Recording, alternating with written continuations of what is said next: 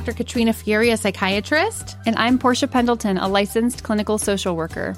And, this is Analyze Scripts, a podcast where two shrinks analyze the depiction of mental health in movies and TV shows. Our hope is that you learn some legit info about mental mm-hmm. health while feeling like you're chatting with your girlfriends. There is so much misinformation out there and it drives us nuts. And if someday we pay off our student loans or land a sponsorship, like with a lay flat airline or a major beauty brand, even better. So sit back, relax, grab some popcorn and your DSM 5 and enjoy. enjoy.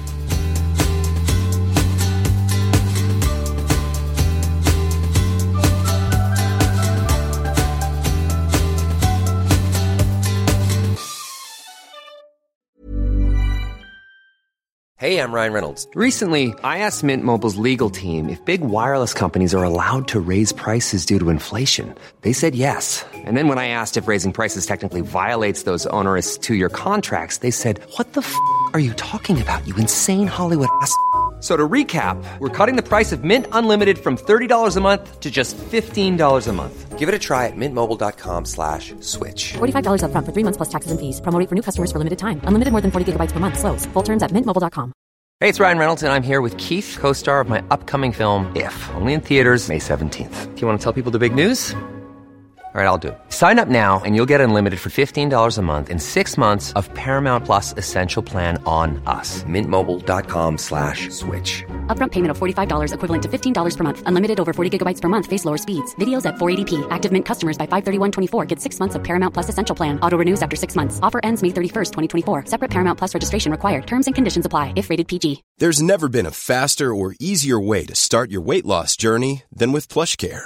PlushCare accepts most insurance plans and gives you online access to board-certified physicians who can prescribe FDA-approved weight loss medications like Wegovy and Zepbound for those who qualify. Take charge of your health and speak with a board-certified physician about a weight loss plan that's right for you.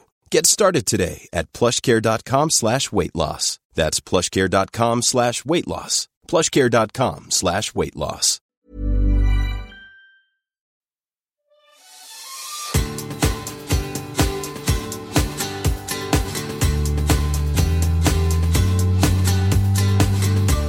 I'm Dr. Katrina Furey, a psychiatrist. And I'm Portia Pendleton, a licensed clinical social worker.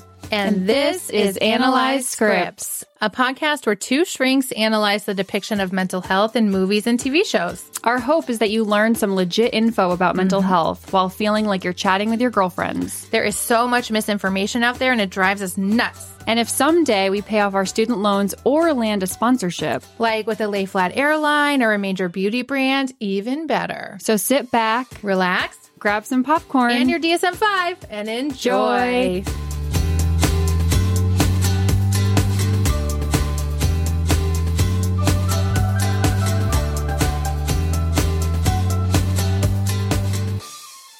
Hi, and welcome back for another episode of Analyze Scripts. Um, I'm Dr. Katrina Furey. Of course, I have my friend and colleague Portia Pendleton here, and we are so excited to welcome a very special guest, uh, Nicole Nalepa, who is the anchor of Connecticut's number one morning newscast, Eyewitness News in the Morning, and the co-host of WFSB's newest lifestyle TV show, Great Day at 9A. Um. She came to WFSB in December 2013 and has been waking up Connecticut every weekday morning since. uh, she wears many hats at Channel 3. Um, her newest role began in September 2022 and she was named the co-host of Great Day at 9A alongside Scott Haney. She also hosts the weekly franchises including Family Friday, What's Going On, The Bright Spot, and Three Things You Need to Know and When You Don't. Um, she also has a podcast called Mommyhood Unscripted, which is available on Apple Podcasts and Spotify, um, where she tackles some of the biggest topics and least discussed issues surrounding motherhood, which as a reproductive psychiatrist, I totally love. Um, she's a mama too and takes listeners along for the ride. Um, and before coming into Connecticut, she did a whole bunch of things. Uh, she worked in Springfield. She did a lot of live on scene reporting. Um, she was had an Emmy winning newscast aired on CNN. And she also spent several months at CBS in New York, um, interning for the evening news with Katie Couric. Is that right? Mm-hmm. Yes, that's right. So we are so thrilled that she's here. A, because she's super cool. And B, because we're talking about one of our favorite shows, the morning show season three. And this is just like so exciting to talk to someone who's actually on a morning show, right? Like I'm just like dying to hear like what is that like? How do you wake up so early? Do you like getting your hair and makeup done every day? Is it like the Kardashians where you sit there on your phone and they're just fluttering around you? Like, do you do your own investigative work? Like, what did they get right? Basically, I want to know all the things. Well, thank you so much, ladies, for having me on your podcast. I'm so excited to be here. And yeah, it is exciting to talk about a show uh, that has to do with this industry because so often I always say to my coworkers, we have had so many laughs and so many funny moments, you know, and also, you know, emotional moments both in front of the camera and behind the scenes. So I always say this would make a great reality show. But, yeah. you know, it's, it's hard to, right? Because in the news industry, you need to be as unbiased as possible. But I swear we are real human beings. We go to the bathroom. We do everything else that you guys do. No so. way. um, but no, it's, it's, it was fun. I, I loved when the morning show came out. I was really excited. And of course, I have to admit, I had a very hypercritical eye too, because whenever, whenever you see, I mean, obviously the process of how things happen, but whenever you see people who are trying to portray you know, anchors or reporters.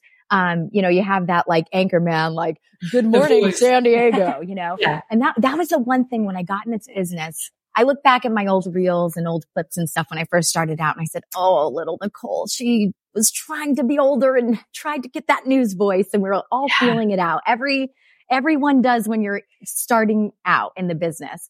But I remember at some point something clicked I think it was when I got here to Connecticut at that point because I had a few reps in in Springfield.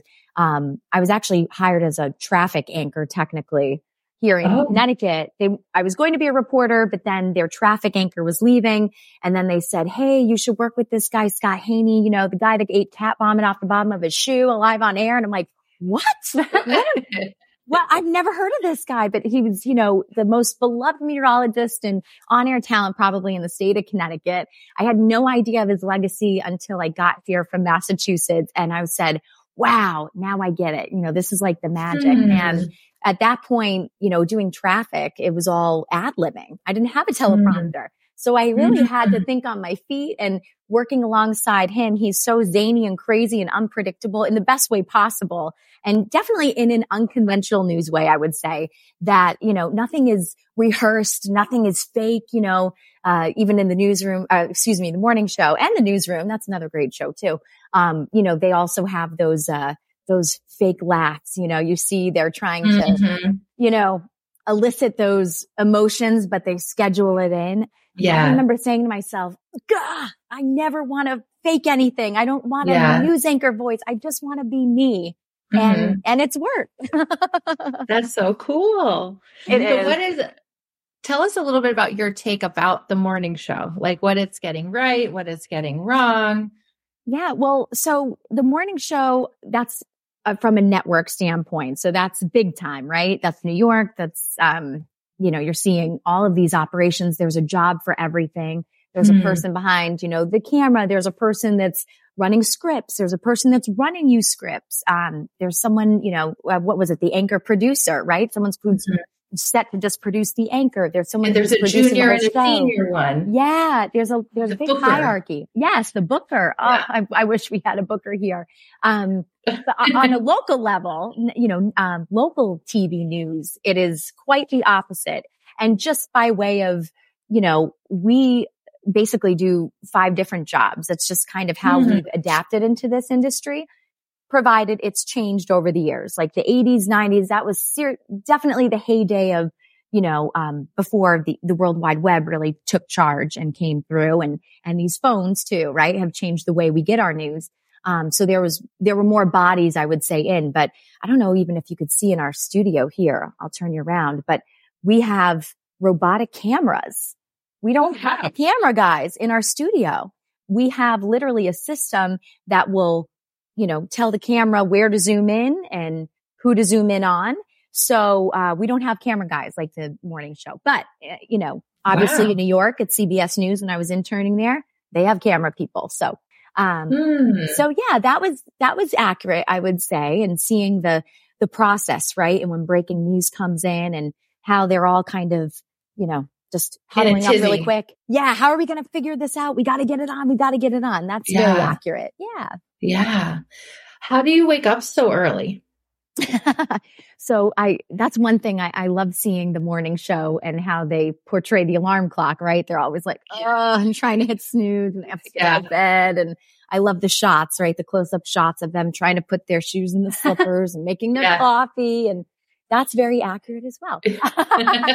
um, I, I think to work on a morning show, to some degree, you have to be a morning person. Whether you feel like you're a morning person or not, to some degree, you have to, you know, you there's some people it, yeah. that can do it probably and some people that can't, you know. Um, some people are more night owls.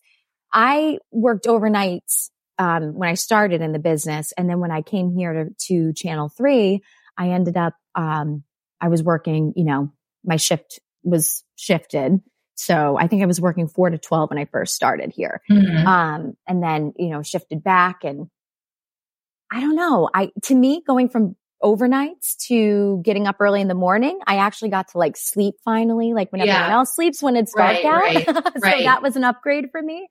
Um, it's still tough though. I yeah. Mean, you know, my alarm goes off at 2.30. So no 3:30 alarm like uh, Alex Levy or yeah, Bradley Jackson. extra hours hour of sleep. Wow. Yeah, and she probably has a driver too. Uh, most yeah. networks they have a driver. They send a car and they drive you to the station. You know, no, I, am driving myself, and I'm doing my own hair and makeup too. No. Mm-hmm. It looks great. Wow. Yeah, you're really you. good at it. Thank gosh. So Teach that's a, that's another thing. Another little uh, myth I'll dispel. So, um, we don't do, we don't have any makeup or hair artists. Most local news stations do not. I believe, um, I think New York may still have hair and makeup, maybe LA. And I don't even know if Chicago does anymore. When I was interning in Boston, um, about, I mean, this is a w- little while ago now, but they didn't have hair and makeup then. So, mm. Wow. Yeah, it's kind of you. That was, I think, probably one of the big expenses to go. You know, and as just you know, as you saw. I mean, oh, that takes skill to do on-air quality hair and makeup. That's different from your everyday hair and makeup. You know, so that's like, it is. That's expecting a lot of you to be I, able I, to do that and be a journalist. You know, I, I call it your clown makeup. I'm like, I have my yeah. clown makeup on. You know, you I'm like on stronger. Right, exactly. Cause these lights are very, very bright and you don't want to get washed out. Um, but you know, but that's a skill. We do have these image consultants, most stations do, where they'll, you know, say, Hey, this shade looks really good on you. And they'll show us some makeup tips and, mm-hmm. you know, just recommendations, which is really helpful, right? Cause it's accentuating like the parts, right? And the features in your face. And, um, so I've learned over the years from multiple consultants and, um, at my stations and it's been really helpful. But you have to have yeah. a thick skin too because you're looking in your really? at your face really early in the morning every day. So yeah. I, and I learned that my face is not symmetrical like I always thought it was when I drew my self portraits in school. I think it's pretty rare to have a symmetrical face. Yeah. Um, but I, I, I also appreciated that they were really honing in on how early the characters wake mm. up because that is hard. I remember in my residency training doing like 24 hour shifts, night shifts, mm-hmm. shifting between night shift and day shift. It was so hard on your body. Like it's yeah. just like your circadian rhythm isn't meant to do that. Um, and I remember working overnight in the ER and it was like every night, right around 3 a.m., I would get so cold and tired and hungry. Mm-hmm. And I had some like senior attending tell me, like, well, yeah, your cortisol level drops around this time. So, like, naturally, you want to kind of hibernate. And so, just thinking about you and watching the show, I'm like, it must be extra hard to like wake up at that time, you know? Yeah. I, I think before kids, I just, I made it work, you know, and didn't yeah. need a lot of sleep. And then when I became pregnant and then, you know, after my second pregnancy, I'm like, oh God, I, I wasn't sleeping at all. Yeah. And that was really, really, that was the hardest I've ever experienced. So I, I appreciate my sleep now mm-hmm. more so than I, I did in my twenties when, you know, you remember being in your twenties and just, we can ride this out. We'll catch up on the weekend. I can take yeah. a nap when I get home. yeah. It's like, it doesn't exist now. Yeah. Yeah. I miss that time. Um, well, so one thing that we thought would be interesting, and Portia, please chime in, um, is again, one thing that we or I find myself often telling my patients these days, I would say kind of always, but especially since 2020 with COVID and the election and the social unrest in our country and everything going on.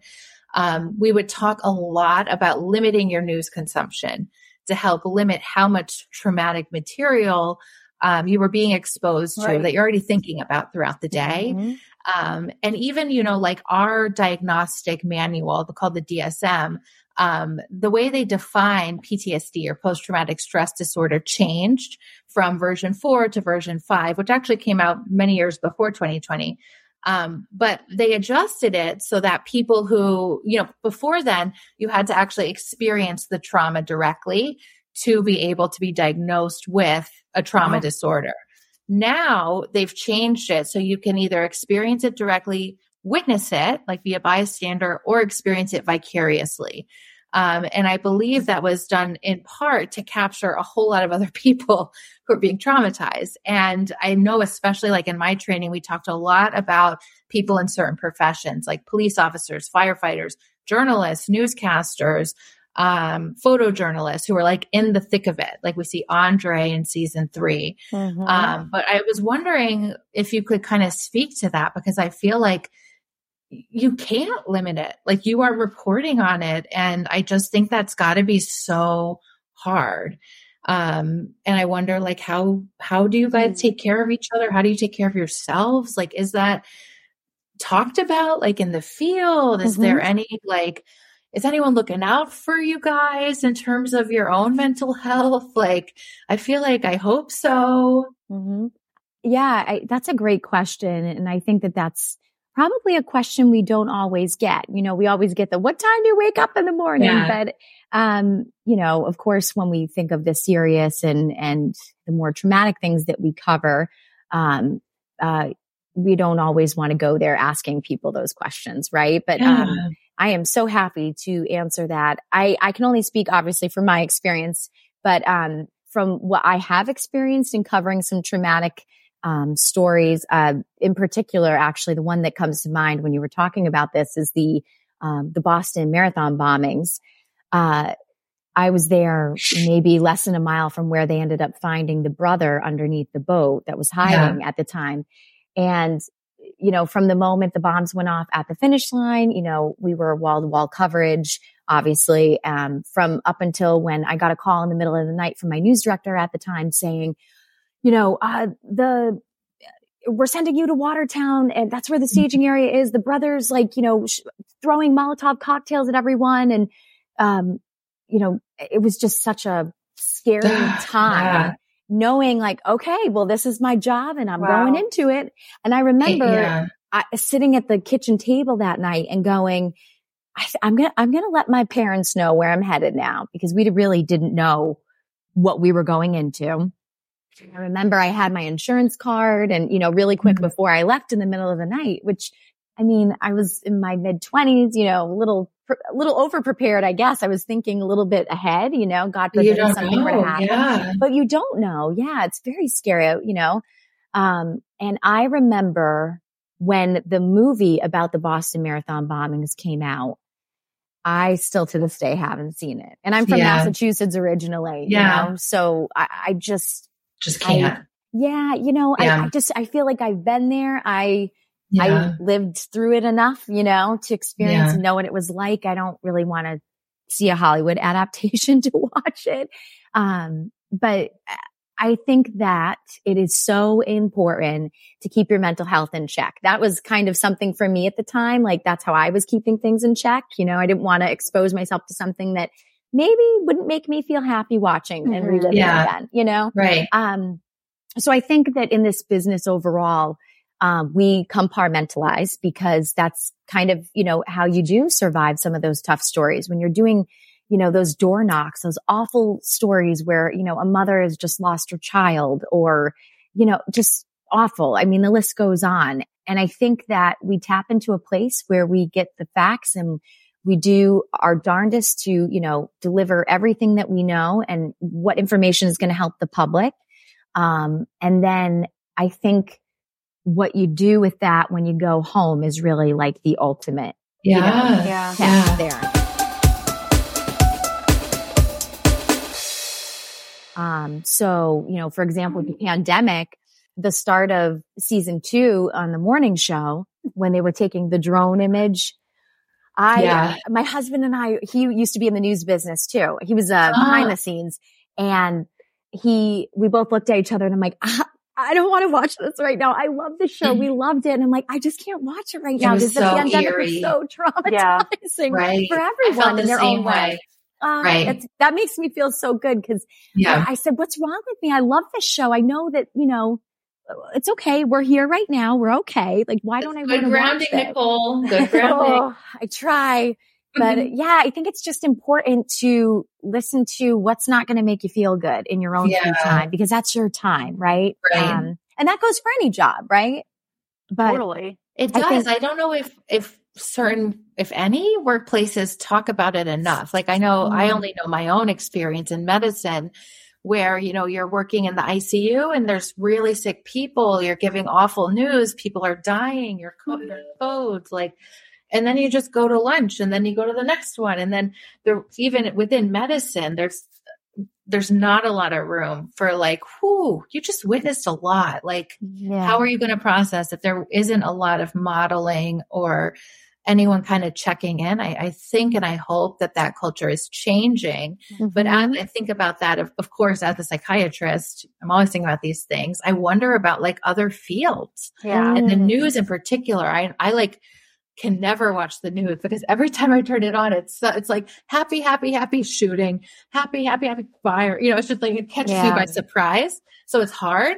And I just always wonder about like when you're when that's your job, that's just it's got to Mhm. be hard. And I hope like your field also emphasizes that or is starting to.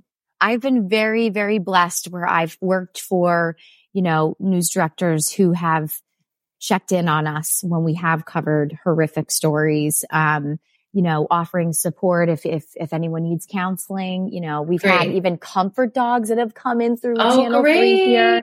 Um, you know, I, I wasn't here in Connecticut when the Newtown, um, the Sandy Hook shootings happened but uh, I was in Springfield at the time, but I wasn't sent there. I was producing that newscast and anchoring. But um, I know my husband was sent there as a photographer to cover Yeah. that. Um, I also know that the photographers here at Channel Three they were offered, you know, anything that they need, any kind of services, because you know, Great. I mean, well, enough. You know, we don't even need to mention, you know, the the br- what that can do, right? Uh, for Yeah. anyone to experienced it on any kind of end, um, directly, indirectly. So that is definite mental health is, I think, like you said, definitely something that's coming to the forefront more. I think the pandemic Mm. really opened it up for people who may not have realized that they've been affected by things.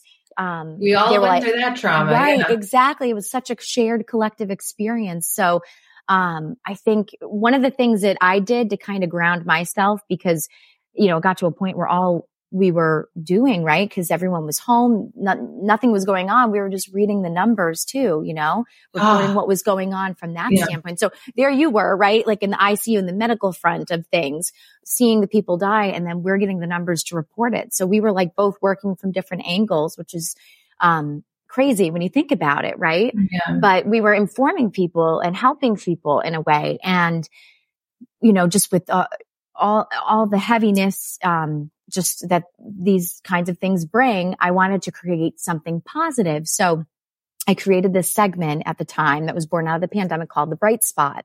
And it was Mhm. all about trying to focus on, okay, let's take a moment now and see what good is going on yeah. this is Mm. awful, but like what is going on? What good is happening? You know, anything from the little kids doing these drives or, you know, sending messages to the, you know, healthcare workers, everything. There were so many amazing stories.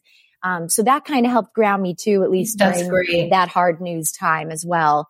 And that was like my little baby. And I just every day I, I worked really hard to turn out like the best positive stories that I could find here in the Mm. States. So that was really cool. That's I hope I'm answering your questions. Oh, Yeah. you definitely. And and I think that's so important that again, it reminds me of the Mr. Rogers quote that I love. Like, Oh, you know, yes. in times of suffering, look for the helpers. Like even when things are atrocious, there you can find a glimmer somewhere. It, Mhm. it can be harder at certain times than other times, but if you can try to find that and hold on to it without forgetting what's going Yeah. on, right? Without repressing that or ignoring it. Um, but you need that as a human to kind of soldier on. Yeah, absolutely. And we see kind of a tragic, like, way in which Hannah, right, from season one, like, was not given Mhm. help. Um, and like her helper ended up being, right, harmful.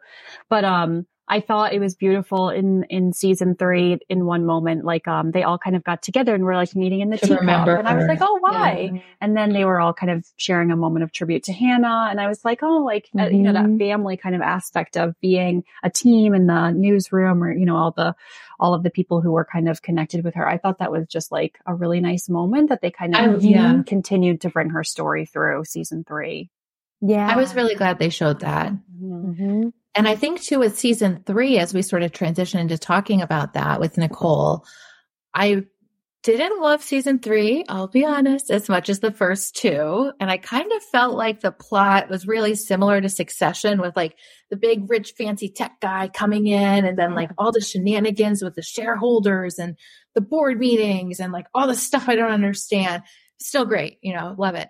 But I thought it really spoke to the importance of the news being neutral and being for people being able to trust and rely on the news to get their information and how that is something. I think even with like all the discourse about like TikTok and what's what's shown on TikTok versus what's shown on your TV and like who how do you figure out who to trust and what happens when Elon Musk buys Twitter or you know this Mhm. tech giant buys the news. It really got me thinking like, huh, I hadn't really I hadn't really thought about that in any great detail.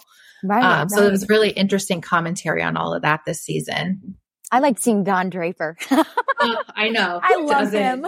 And him with Jen Aniston, I was like, they're just beautiful. Oh, perfect. I And know. I really weird liked the couple, like themselves. Yeah. I was like, they are a good match. Mhm. You know, I know. I'd love not, to see them more. Wow. yeah. It was, it was great. Like casting. Mhm. yeah, for sure. So what do you think about like, cause they talked a lot about streaming, um, Mhm. in season two and three as like Cory, right, is, is really on streaming. He believes in it. He wants the streaming service for, you know, UBA. Um, like what's it been like for you guys kind of navigating having Instagram, TikTok, um, even like Facebook? Um, I do follow WFSB. I'm really quickly love you and Scott Haney. Oh, Uh, my mom's like you. very excited today that I'm talking to you. So, um, you know, it's just been a huge shift with news. And I think you guys Right. do a great job, but I imagine, you know, the transition after transition, first with COVID, like filming at home, wearing masks, like having visors up, and then, you know, having to do more reels, how I think of them on like, um, social media. What's that been like for you guys as it, you know, compares to the morning show or just in general? Yeah, I think in in general, you know, it's just with anything, you know, technology changes things and um, you got to keep up with things. And as we saw, right, in the morning show, how, you know, Cory kept pushing, we got to go to streaming. We got to go to UBA plus. Um, and he was upset, right, that they like waited on it. Yeah. And I think that I definitely think the pandemic just, you know, generally speaking with this industry as a whole, um, we realize that we can do a heck of a lot more on our phones, right? We can, yeah. we can stream live and report live from wherever we are. We have capabilities to do that. We, you know, um, like you said, social media, um, the Facebook live story, that was huge, right? Doing Mm. all of those live stories and, um, it's, it's so interesting to see this industry shift again. Um, and it's, it's exciting in the sense that we're keeping up with things, you know, we Yeah. definitely like have our pulse on like what's new, what's the latest, what's going to reach people, what's going to help people. Um, it, it means that it- there's a lot less, um, downtime. Not like there was any downtime before. Yeah.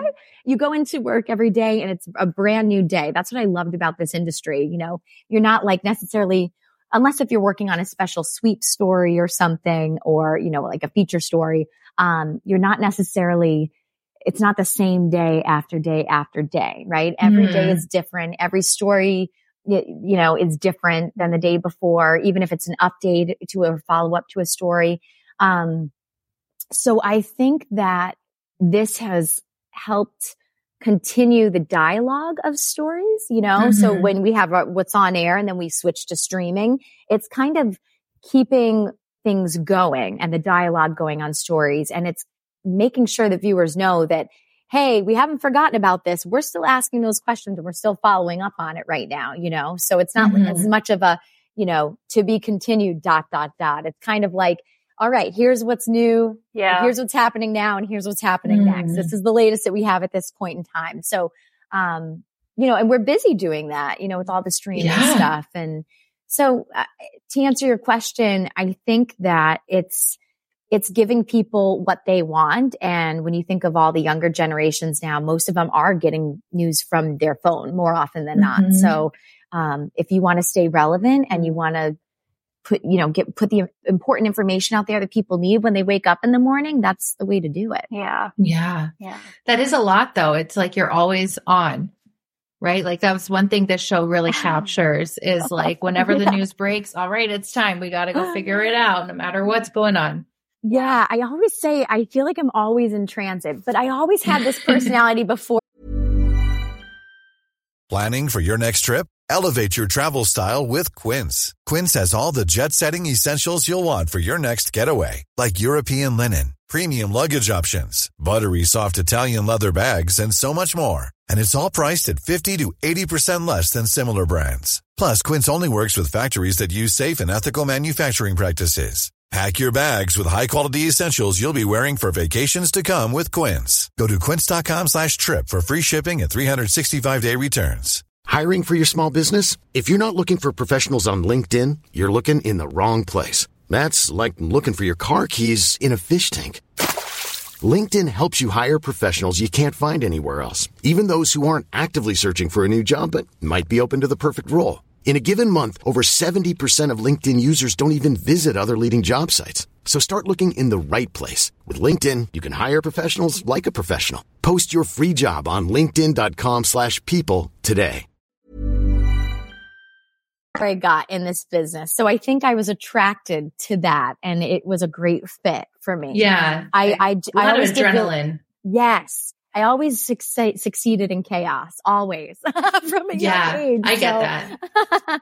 so, um, yeah, I, I like that. I like that adrenaline rush. I like, you know, being able to help deliver, um, important stuff. And I also, I think that there's such a huge responsibility that comes with that because, you know, you have to, like I was telling you before about the anchor voices and stuff, like I, you, you have such a huge responsibility delivering certain stories to the people and in a way where like you have to be an empathetic person. You know, if you really mm-hmm. want to reach people and if you're really feeling it, like you just got to like say it from the heart when you do it. You know mm-hmm. what I mm-hmm. mean? And yeah. I, I almost like in a way I wanted to like reclaim that when I got in this business too, because it's, it's so hard. Um, what am I trying to say? We grew up watching, you know, news anchors and stuff. And, and then Anchorman comes out, the movie, right? yes. Will Ferrell. Love it. But it's like, I want, I, I just want people to feel like we're just talking to them. And yeah. there's no, no ego. There's no, you know, oh, coming up today, you know, like, yeah, I don't, I don't want that. Like, let's the anchor talk. Voice. Yeah, because people are letting you literally into their homes like yeah. every day. You're part of their routine. And I have to be honest, I don't really think about that. Like when we stare into the camera, I'm not thinking about how many people are on the other side of that lens. I'm literally just like talking like I would talk to my mom or to a friend. Yeah. hanging out with my coworkers, you know, like it's, it's, it's a very surreal experience. And I realize yeah. it's a very, uh, wild job to have and one I guess I don't think as much about, you know, I obviously I mm. know what I do and I know it reaches people, but I don't think I understand the extent and how impactful it is sometimes yeah. until I see a, you know, a viewer like when I'm at the grocery store or someone, you know, will, they'll be like, Hey, Nicole. And I'm like, Oh, hi. I don't know that person's name. And, and then I'm like, Oh, wait, they probably watch on TV. So yeah, that's, that's so a, funny. It's funny. It does, it still is like, it, it's still a novelty, I guess, in a way to me. it's also got to be like a, a skill to be able to like talk to a camera, like a robot robot cameras in such a personable way, right? Like yeah. even if there's a camera man or woman behind it, there's a human there. You know, so Right. that, I feel like that's just a really interesting skill to have. Yeah. Um, and I wonder, like, if you can comment at all about, you know, one thing that I think Portia and I were thinking might be similar between therapists and newscasters is, and you would tell us if we're wrong, but it seems like we see in the morning show, Bradley can have a hard time. I mean, she does a good job, but you know her view, right? And like sometimes I think it seems like the um, network wants her to be more neutral or like not talk about certain things or keep it here, don't go there. And I feel like as therapists, at least in our role, it's really important to maintain a sense of neutrality when, Mhm. especially when you're helping your patients navigate COVID or the 2020 election or the January 6th riots. Like, how do you maintain that neutrality so they feel open to talk to you? That's different from like what you do. But I wonder if you can comment at all about like what that's like to comment on such charged things and if the morning show, like how your opinion about how they're portraying that. Yeah, I, I it, it is nice to see like the extreme example of someone in this industry, what it would probably look like when struggling with that. You know, you see that internal conflict play out outside, even on her face. You know, you can really Yeah. see it. Whereas, right, Alex has the a better job at just holding things together. And Right. if- I remember her saying actually like, uh, I do, uh, something control. This is what I do really Like- well. like damage control or yeah, something. Yeah. Yeah. This is what, this is what I'm meant to do. I'm great at doing damage control. Like she's good at reeling it in.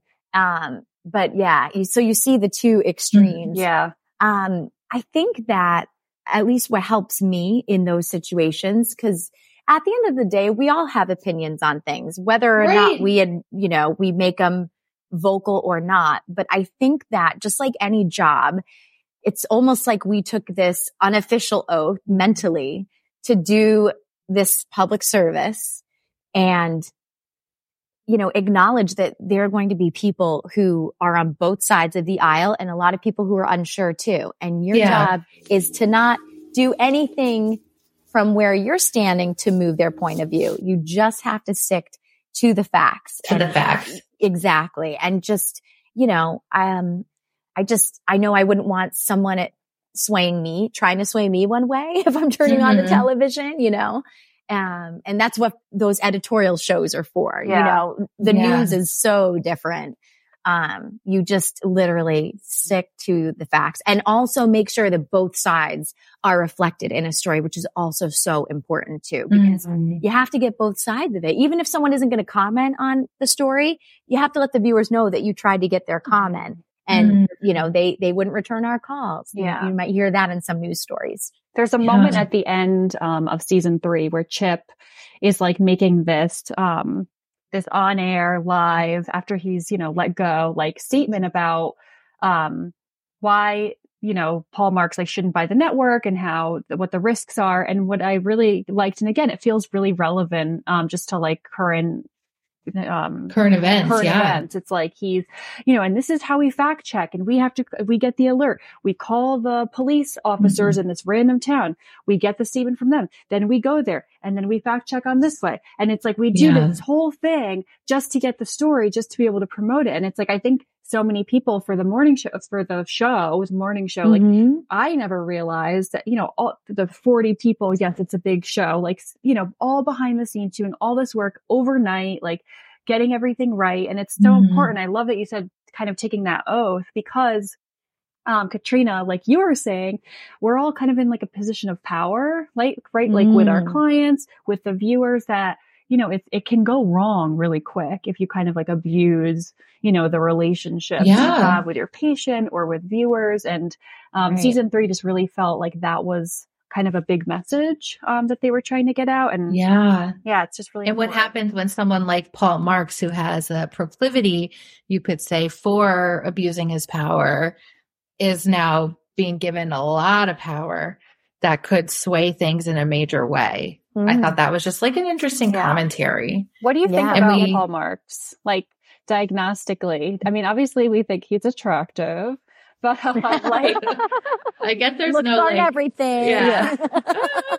I mean, I think it's pretty well known that there I don't I don't remember the statistic off the top of my head. I think it's pretty well known that when you're in such a high position of power, there is some degree of sociopathy. I don't mean that people in really high positions of power are out like being serial killers, but there's some sense of stepping on someone else to get to where you want, some sort of lust for power um, that comes from being able to get to those super, super high positions. Mm-hmm. Again, it's not everyone in the high position, right? But it's like a higher percentage of people in those uber high positions than the average person. There's Mm-hmm. some sense of that. And I felt like, um, I feel like they could have gone a little more with him and made him a little more Mm. cutthroat, like kind of in the succession realm.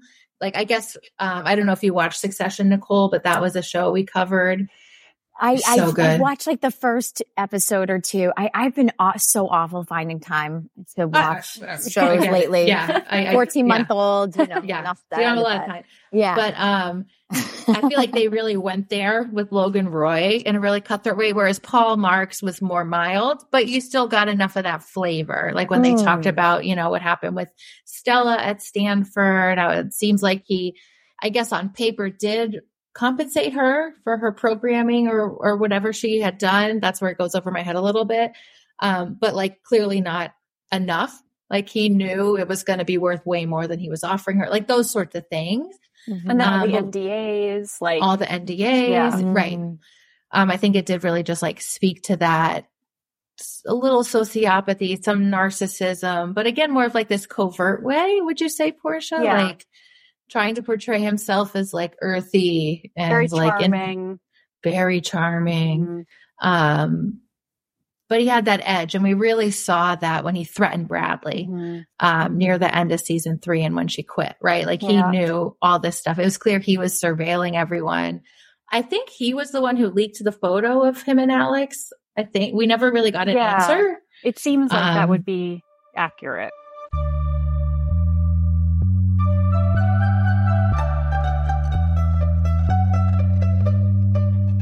I was trying to figure out like, were Paul and Alex really connecting in a genuine way? Yeah. Or was it like Alex met her match and it was like narcissists using each other to stay on top?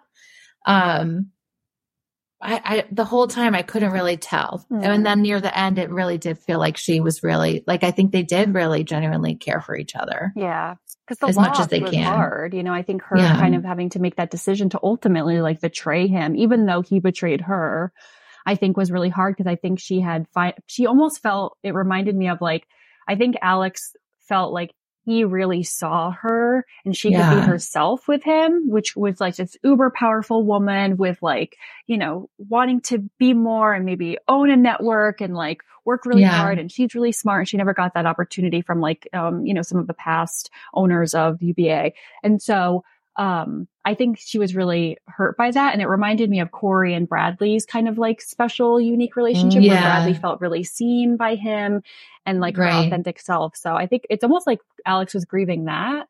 Um, Right. like being able to who be she herself. thought he was rather than who he really was, which I think a lot of people leaving a relationship with someone with narcissistic traits feel is they're grieving who they thought the person was rather than who they really are once they see who they really are. yeah. Um, I do feel like in general, I, I like, I love Alex Levy. I love Jennifer Aniston. I love her character. I just, I don't think it's accurate that she wouldn't have been as narcissistic as she had been before. Like it doesn't just like go away, unfortunately, for the most part. Yeah. Hmm. I I don't wonder if there's another character who could have brought that side out that we weren't seeing. You know? Right. Yeah. Um, yeah, it was just weird to me how like for so much of the season, it had, it seems like quieter Mhm. to me. And it was very Um, loud in season one and two. Um, right. In a very big way. mhm. Um, and again, I guess, you know, it is known that like sometimes people with personality disorders peters out a little bit as they get older, um, but not all the time. Mhm. And she's, when I say get older, I mean more like elderly age, not like, you know, Alex Levy's age, you know? Yeah. Um, Would you I say did- he has a personality disorder? I think if I was diagnosing Alex Levy, I would, based on season one and two, diagnose her with narcissistic personality disorder. Based on Hmm. season three, I feel like we see more empathy than we've seen before.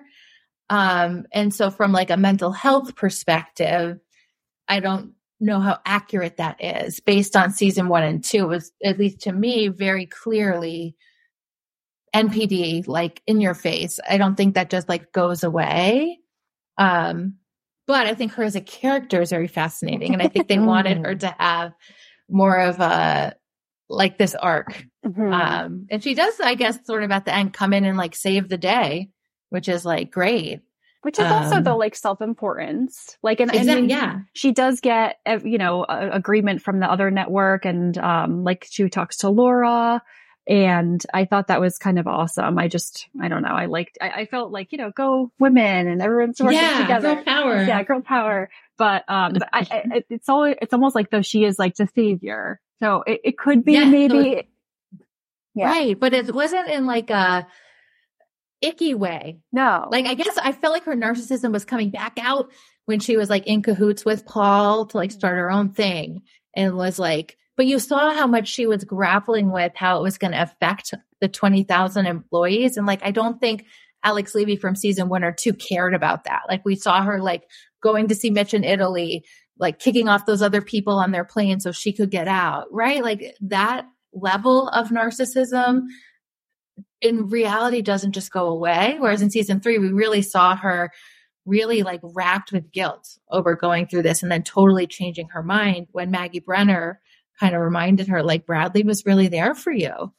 And she could really see that, right? So I, again, love it as a show. I think as a criticism, I think unfortunately it doesn't uh, happen that way. Although we always wish it could. yeah I have that's a like why we have a question. podcast Yeah. exactly exactly um from from a you know a therapy point of view could a, a traumatic event such as the pandemic you know it seems like that was almost a turning point for where we saw her personality kind of shift a little bit right she Mhm. realized like she was so grateful to be living she was so grateful that she was given another chance right um, at her job um, and it opened up the way for more opportunities could that kind of water down that narcissism What do you think, Portia? Well, I'm like always optimistic and filled And with, with filled with joy. Me too. so I, I feel like, you know, at least even if we think about it like mechanically, like trauma impacts our brain. So like structurally, it could have changed her, her brain, how she processes information at, at a time, especially like the length of the pandemic and then all of the other collective traumas after that with everything that was going on, especially considering her job and reporting on it. Um, maybe like, I don't know if it would shift her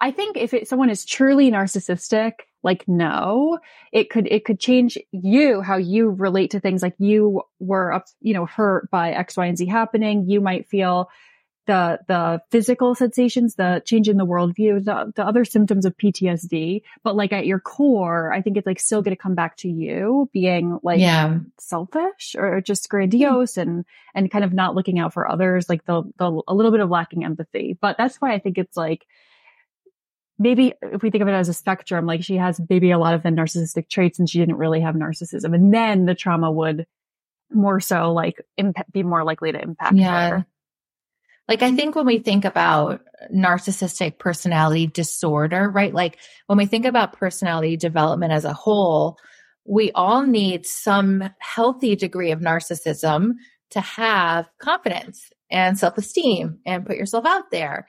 Um, but like what balances that like sense of self importance in the world, like, and I you probably see this with your children as we see with many children. When you're younger, you're like little narcissist. The whole world revolves around you. Your parents cater, or hopefully cater to your every need. Whatever you need, that's met, like at all other expenses. Like that's developmentally appropriate. But then usually as you grow up, you start to appreciate that there's other people in the world too. And the way you relate to them in psychology, we call it object relations is really important. And that is the part that gets kind of stunted in people who have narcissistic personality disorder, where they have a really hard time holding onto conflicting feelings about themselves and others, like being good and bad at the same time. They can't tolerate being bad at all. And really, like deep down, the core wound is they feel useless, they feel worthless, they feel really bad, um, but they can't tolerate it. So they have to like project it out onto other people, put them down, put themselves up here. Um, to sort of maintain their own inner sense of goodness. They haven't learned how to like see other people for who that other person really is and appreciate the complexities that that person's good and bad. And so am I, and we're all okay.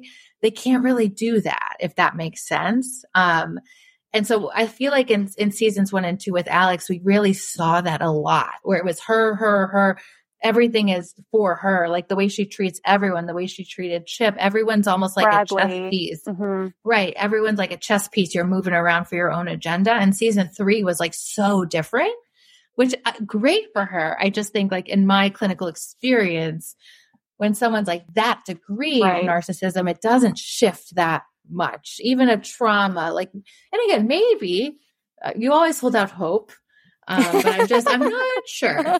You know, I'm not sure. it's very hard to do therapy with people with narcissistic personality disorder. Hmm. So interesting. It's so, I I just love listening to you guys talk. I love talking about like psychology and like getting in depth with feelings and we like it too. I love when you guys break it down like that. Oh, break thanks. Great. um, so I want to be respectful of your time. There's so much more we could talk about, but did anything jump out to you, Nicole, about this season or the relationships, the dynamics that really spoke to you or resonated with you? I think when you see the camaraderie, like you were talking about, you know, at the end there, you are a family, right? You're working with these people day in, day out. Some people you're spending more time with than your own spouses. And you're also working through some horrific stories and traumatic situations and some really amazing joyous stories, Mhm. you know, that you're celebrating with each other as well. So it's, um, it's a, it's a very close knit community. And I would say that it's a smaller business than you may think. There are a lot of Mm. people you never know who is going to advance, you know, on in, in the industry. Um, which is why you should always, always, always, always, always be kind to Yeah. everyone. Of course, that doesn't always happen. Unfortunately, let's be realistic, right? In life, there's always those who just struggle with that a little bit more. But I have found and I've witnessed and I've seen enough at this point where I've seen people, you know, who I may have, you know, known, um, who I've interned with, who I, you know, who just, um, you, you never know. You, you might find yourself working with that Yeah. person, which is great, you know.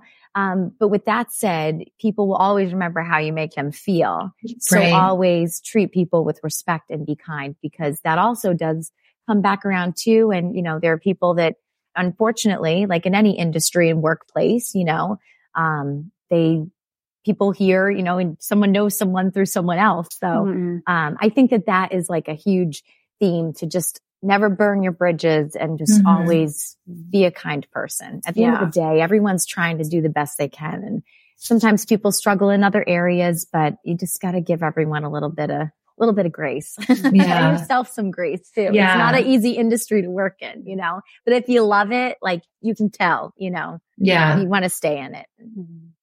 It feels like you love it. So that's very, I do. Yeah. Yeah, I do. I do. I, I, I love helping people. So this kind of like helps satisfy that need to reach people Mm. and help people. That's always been like something I've loved to do. So Mhm. yeah. Well, we'll have to see what happens in season four. We have a lot of questions like, Oh. Yeah. you know, what happens with the network? Who get where, where, what happens with Bradley? Like, is Cory, Right. you know, still attached to the network? It's, there's so many places to go. We met his mom this season. Oh my gosh. really What did you- manipulative. Yeah. What do you think of his mom, Portia? I mean, I, I feel like I don't Spot on. know, like borderline. I mean, manipulative and, and cruel, maybe narcissistic. Um, I feel like it's exactly who I would have. like, I don't know. Yeah. I feel like it's exactly who I would have thought his mom would be.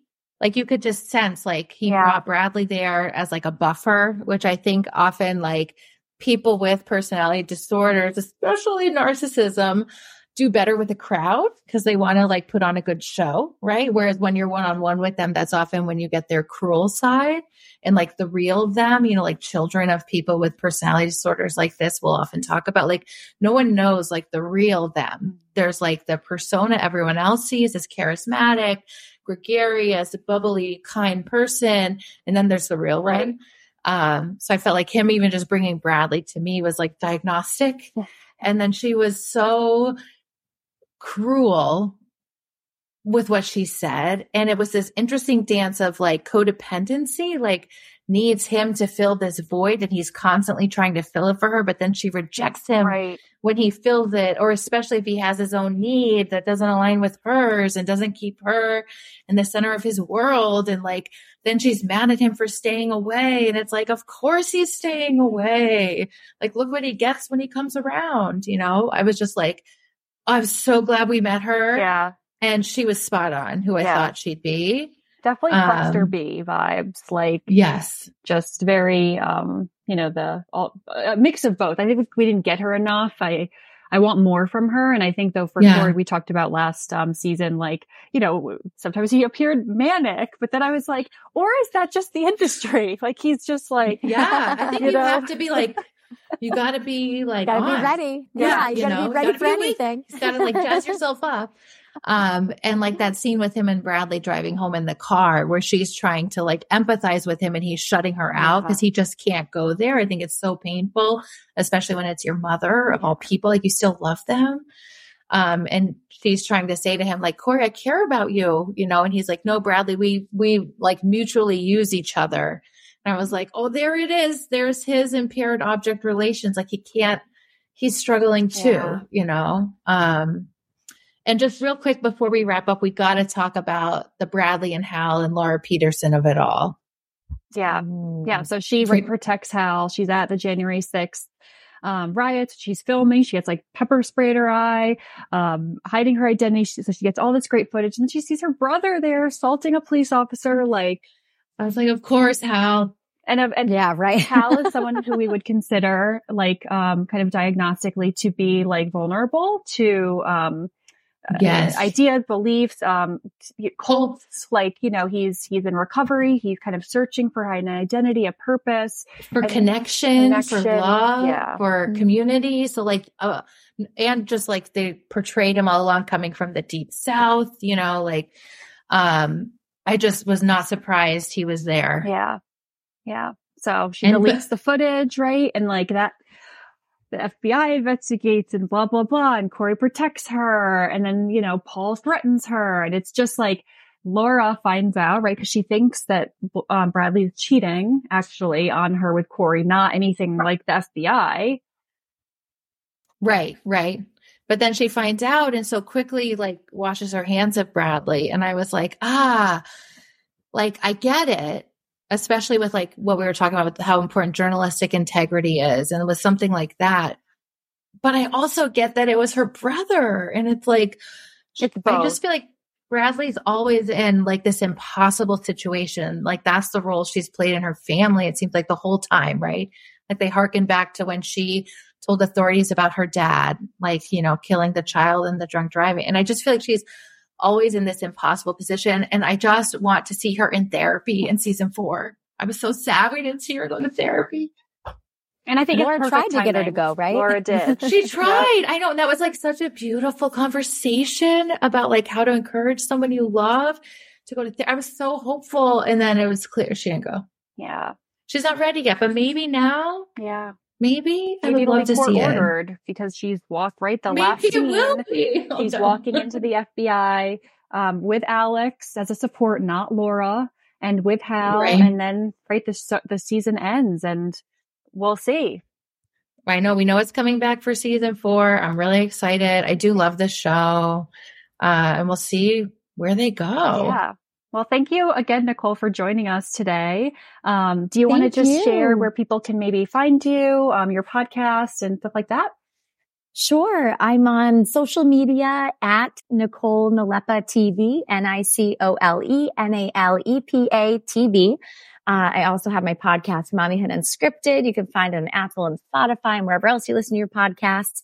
And I'm always looking to hear from moms to see what kind of issues and uh, topics that they want covered. Because let's face it, we still have a lot we're tr- discovering, I think, as moms in this era. So Oh, we got to yeah. keep the conversation going on that too. Definitely. Well, thank you so much. This was such a joy and a treat. Um, and you can find us at Analyze Scripts Podcast on Instagram, TikTok, and YouTube. Um, and we'll catch you next time with a brand new episode. Yeah. Thanks everyone. All right. Bye. Thank you.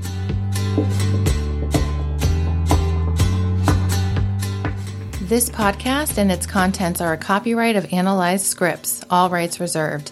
Any redistribution or reproduction of part or all of the contents in any form is prohibited. Unless you want to share it with your friends and rate, review, and subscribe, that's fine. All stories and characters discussed are fictional in nature. No identification with actual persons, living or deceased, places, buildings, or products is intended or should be inferred. This podcast is for entertainment purposes only. The podcast and its contents do not constitute professional, mental health, or medical advice. Listeners might consider consulting a mental health provider if they need assistance with any mental health problems or concerns. As always, please call 911 or go directly to your nearest emergency room for any psychiatric emergencies. Thanks for listening and see you next time. Planning for your next trip? Elevate your travel style with Quince. Quince has all the jet setting essentials you'll want for your next getaway, like European linen, premium luggage options, buttery soft Italian leather bags, and so much more. And is all priced at 50 to 80% less than similar brands. Plus, Quince only works with factories that use safe and ethical manufacturing practices. Pack your bags with high-quality essentials you'll be wearing for vacations to come with Quince. Go to quince.com slash pack for free shipping and 365-day returns. Hold up. What was that? Boring. No flavor. That was as bad as those leftovers you ate all week. Keke Palmer here, and it's time to say hello to something fresh and guilt-free. Hello Fresh. Jazz up dinner with pecan-crusted chicken or garlic butter shrimp scampi. Now that's music to my mouth. Hello Fresh. Let's get this dinner party started. Discover all the delicious possibilities at hellofresh.com.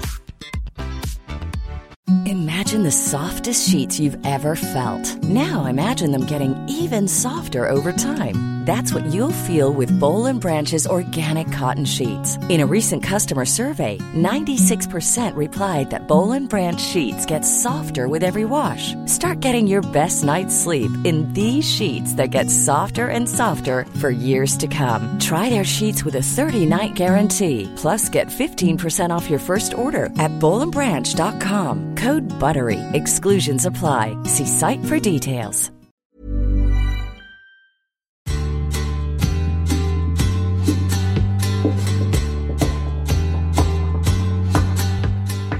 This podcast and its contents are a copyright of Analyze Scripts, all rights reserved. Any redistribution or reproduction of part or all of the contents in any form is prohibited. Unless you want to share it with your friends and rate, review, and subscribe, that's fine. All stories and characters discussed are fictional in nature. No identification with actual persons, living or deceased, places, buildings, or products is intended or should be inferred.